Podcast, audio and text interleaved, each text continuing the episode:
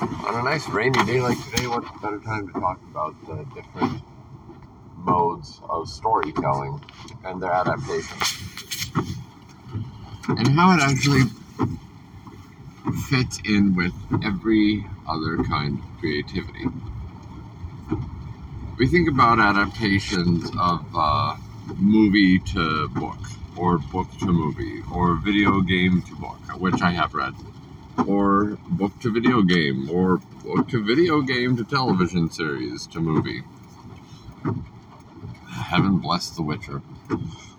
Uh, book to graphic novel or manga, manga to anime, manga. Yeah, there's all kinds of examples we can think of where the story starts in one medium, but it goes to another medium.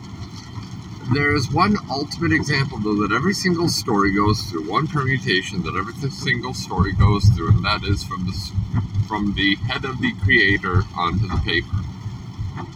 The first place it has to go.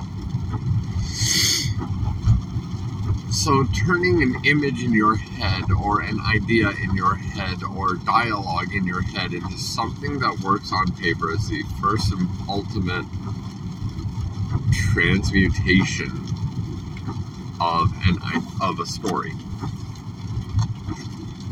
And when I started thinking of it like that, it made sense that there were some elements that I just could not translate. You know, I could see it clearly in my head, or I had the theme perfectly developed in my mind, and yet when I tried to write it, it came out differently.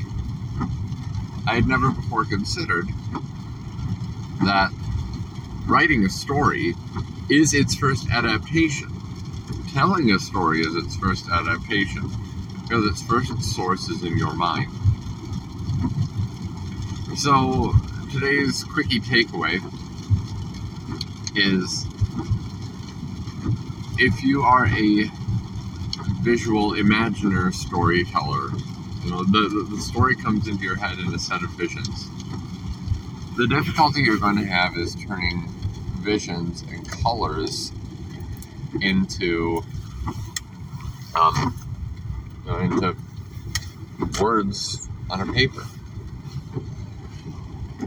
Because you might have in your mind that he wore a pink sash, but that might be among all the other colorful clothes he wears, and it might end up that the best way to say what he's wearing in that one medium is to say he wore colorful clothing with a pink sash. Instead of trying to translate every last detail of how he looked, you just kind of got to do the best you can.